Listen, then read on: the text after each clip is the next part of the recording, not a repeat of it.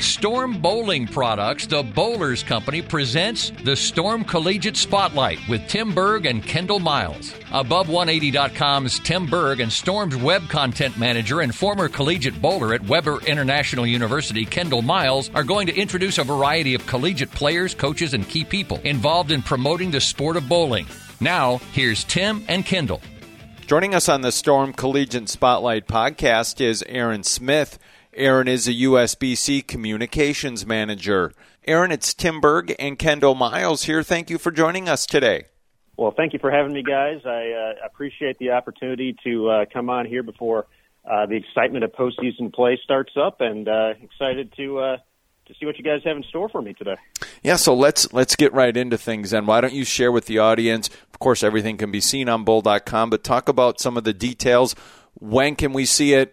Talk about some of the formats and some of the teams that people will be wanting to keep their eye on this year. Absolutely. And we had the sectional assignment show just a couple of weeks ago, letting everybody know where they're going to be heading for the four sectional qualifiers. They're going to be taking place March 11th through the 13th. Stardust Bowl in Addison, Illinois, USA Bowl in Dallas, Polking Lane South in Dayton, Ohio, and then the Smyrna Bowling Center in Smyrna, Tennessee are going to be the hosts. They previously hosted in the past as well, so great venues, great staff at all those places. So sectionals is essentially going to kick off on Friday, March 11th. We're going to have the singles portion, so the sectional qualifiers for singles across the four tournament locations. 6 games to determine who's going to advance. The top 4 at each spot are going to be guaranteed spots to move on, and then the other spots for both the men and the women's divisions, still yet to be determined how many will be coming from each.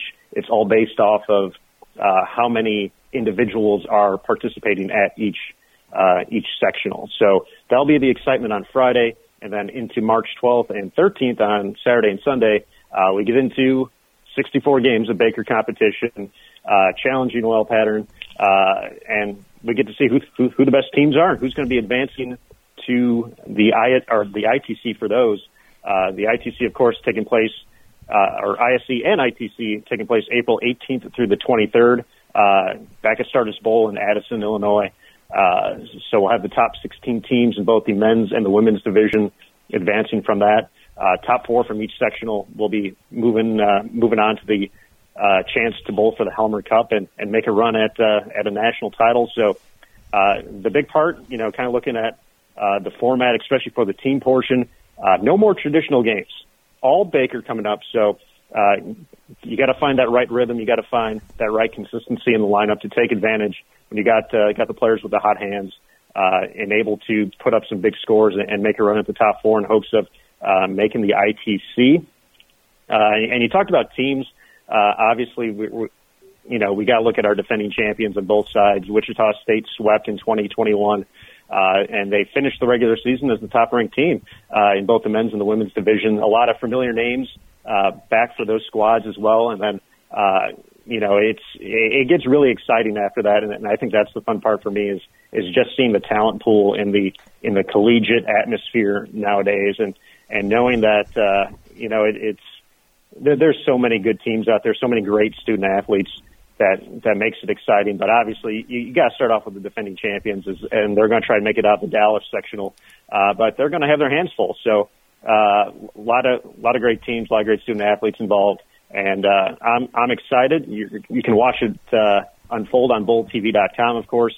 We'll be having select pairs at each of the 4 sectionals, so we won't have full coverage, but we'll have a couple pairs from each, and then I'll actually be hanging out the entire weekend on Bowl TV from Arlington, Texas, from the International Bowling Campus, from the Bowl TV studio, and kind of watching all the action and keeping everybody up to date with the results and the news as it happens. So I'm looking forward to it. It's going to be, I'm not going to lie, it's going to be a long couple days, a long weekend, but definitely worth it to get to see who's making it on to the next level. Yeah, absolutely, and that's very well said there, and I think teams to watch, we were talking about that before, and Wichita State is coming off, obviously, being national championships the year before and coming up another phenomenal season still. But there's one team on that women's side, Mount Mercy University, led by Andy Dirks.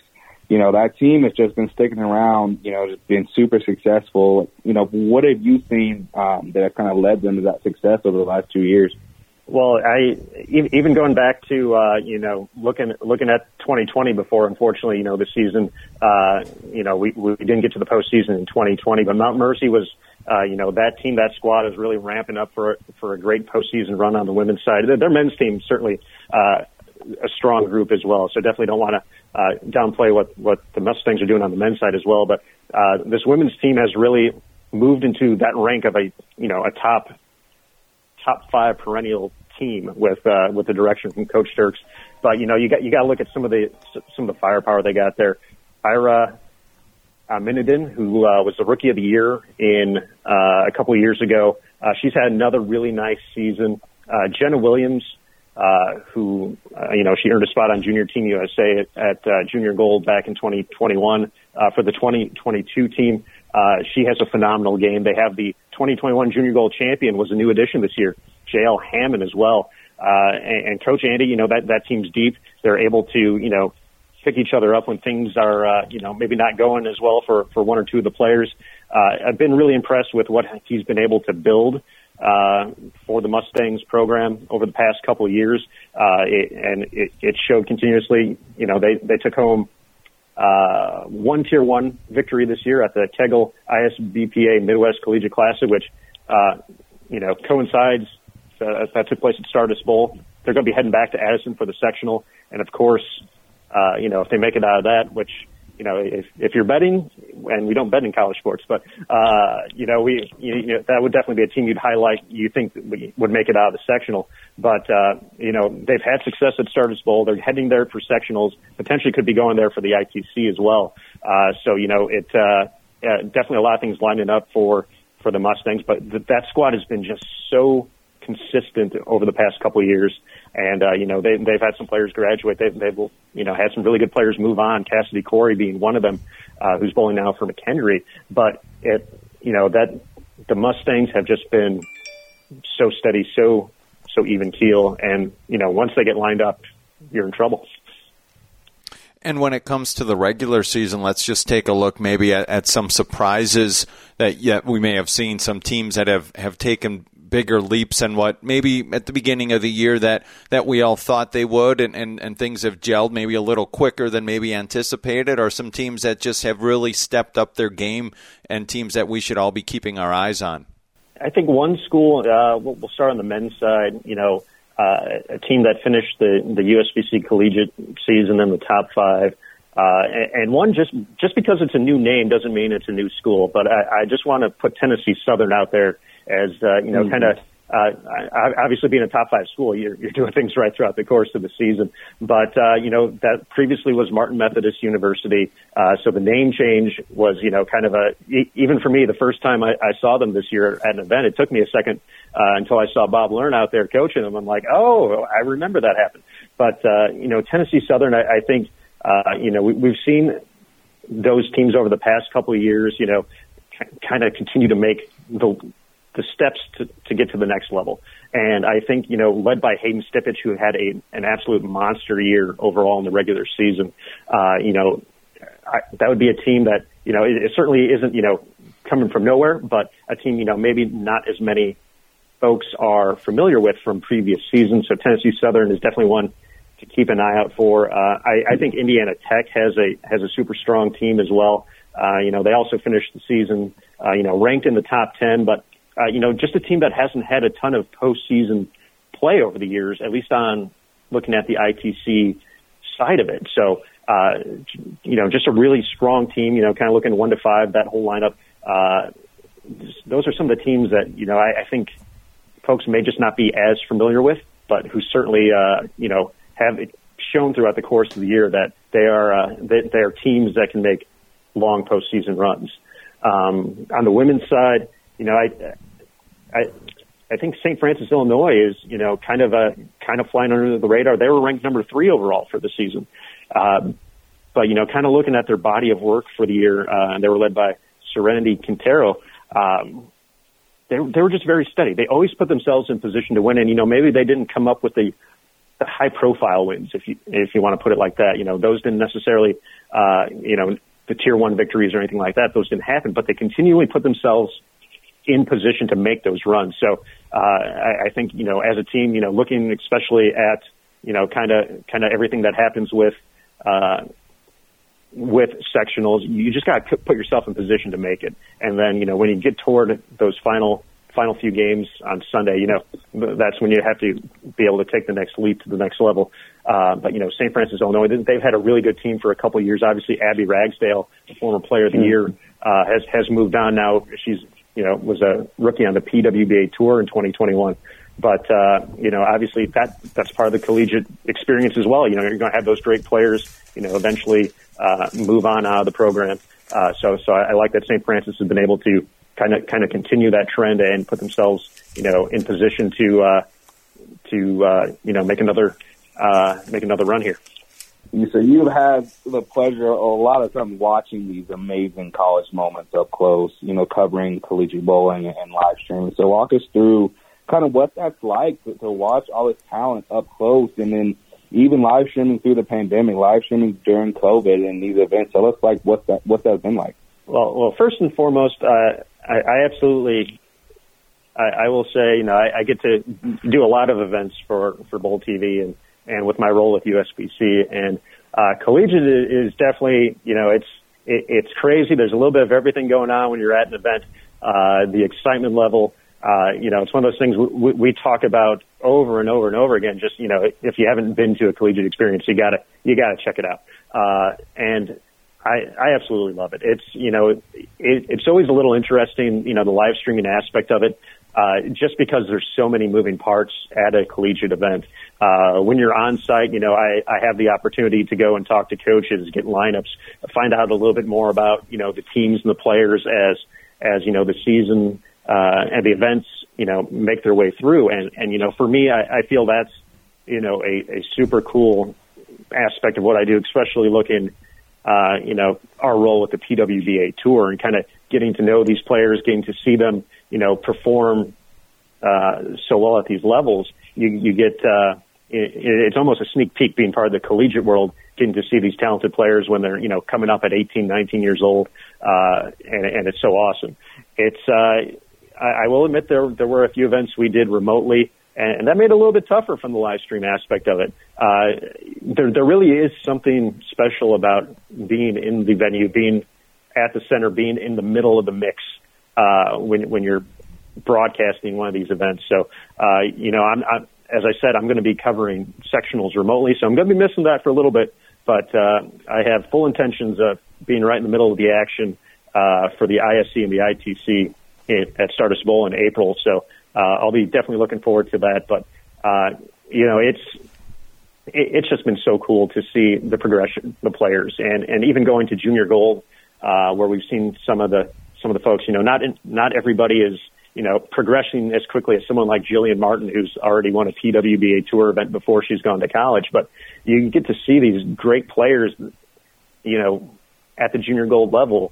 And then on to college, and you just see the progression, and, you see the talent. The talent's there for so many kids, but to see them kind of start putting the whole picture together, I think is just, it's pretty awesome to see that journey, essentially, that they make over the course of, getting some great coaching, obviously the great competition on the collegiate side, and then, eventually, if they want to, make it onto the professional ranks. Circling back to Wichita State, I'm curious your opinion as to that they're both teams, like you said, they have to show up and win and compete with everyone, and it's going to take a lot for them to get there, but they both seem to be the favorites, if you could say, at the event.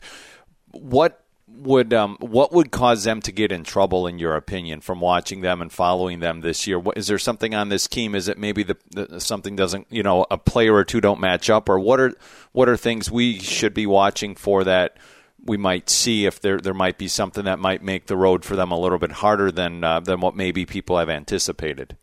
Well, I think the big thing for both teams is that they have a pretty good collection of players returning from the championship squad. So there wasn't a complete overturn of the roster. So on the women's side, Madison Janik, who was Player of the Year last year, MVP at the ITC. She's back. I know her season started off a little bit slower. She was fighting an injury to kick things off for the start of the season, so, you know, didn't get the full year of competition, but she's getting back into the mix. But you look at Addie Herzberg, Sarah Claussen, with the great run she had at the the International Bowling Federation World Championships. You know, she medaled in the singles event, so that experience obviously is going to help her as well. Olivia Komorowski, you know, you have that core of players who have experience, have gone through, you know, the rigors of a regular season, know, you know, when to, flip the switch and get it going for that next part of the season, the postseason aspect of it. Looking at the men's side, obviously there's been a lot of talk about the influx of new talent for Rick Steelsmith's team. So obviously losing Brandon Biondo, you know, you couldn't ask for, a better, team leader, if you will. Brandon was just such, I want to say, like, one of my favorite collegiate players to watch all time was Brandon Biondo. Just the energy, the way he rallied the team, everything he did, I just thought was, he was built to lead a team like that. And he was able to get the job done in 2021. But, you look at, who's coming back. Obviously, Alec Keplinger, who's, just a phenomenal player, past junior gold champion, TJ Rock, Nick Summer. All those guys have that championship experience now and know how to make it through the event. And then when you think about adding Spencer Robarge, Brandon Bonta, Justin Bone, and the emergence of Ryan Barnes as well, it's I don't see very many weaknesses for that squad in their title defense. And that is quite the unbelievable squad. I think you touched on something really well there. Is Ryan Barnes' resurgence, and that's just proof, that Wichita team, just they're a developmental program. And I've always said, even in my college days, they're a professional bowling team. And I think they represent that very well in the lane. They carry themselves to a very high standard, and they're definitely going to be a tough one to beat for the season. Yeah, I would agree. I think Ryan's story is so cool. Obviously, through his very famous parents on the bowling side, Linda and Chris, obviously both Hall of Famers, and kind of getting to friends with both of them on Facebook. So when they were posting about Ryan throughout high school, it was always basketball updates. He was a phenomenal high school basketball player. Then all of a sudden, it's like, okay, he's going to go to Wichita State. He's going to do the bowling thing. And I can't, speak specifically on how much bowling there was during high school or how much, time he was putting into it. It sounded like basketball was really the focus. And then just to see all of a sudden, once he just, everything kind of meshed for him, it's been phenomenal. I mean, I feel he's shot about, in leagues and stuff like that, he's probably got, 10 300s. I think he had the front 29 a couple of weeks ago, a couple 800s in there. And then, but it's not just at that level. He's shown that on the collegiate side as well. And, you look at his numbers on collegebowling.bowl.com, he's, 51 games over the course of the year. He's averaging 215. And we all know how tough, throughout the course of the year, those patterns can be. So, for Ryan to, make the jump, I mean, you watch him bowl out there and you feel he's been doing this, every day since he's been born. He just looks so good, so confident out there. So it's been really fun to watch the progress. Obviously, another person who, made Junior Team USA earlier this year from team trials. It's been really cool to watch the progression of Ryan and kind of follow that legacy that his parents put forth as well. Well, Aaron Smith, I want to thank you for hopping on and previewing. It's going to be an exciting month, it sounds like, in the collegiate bowling world. And thank you for coming on to preview things for us and give us all some news and nuggets and things we should be looking for when we tune in on Bowl TV. So thank you again. And by all means, we'll have to do this again and catch up with you down the road. Absolutely. Tim and Kendall, I appreciate you guys asking me to join the show. A big fan of what you guys do. So an absolute honor for me to join you here, and look forward to enjoying the rest of the collegiate season with you guys as well. Thanks so much, Aaron. Thank you for joining us, man.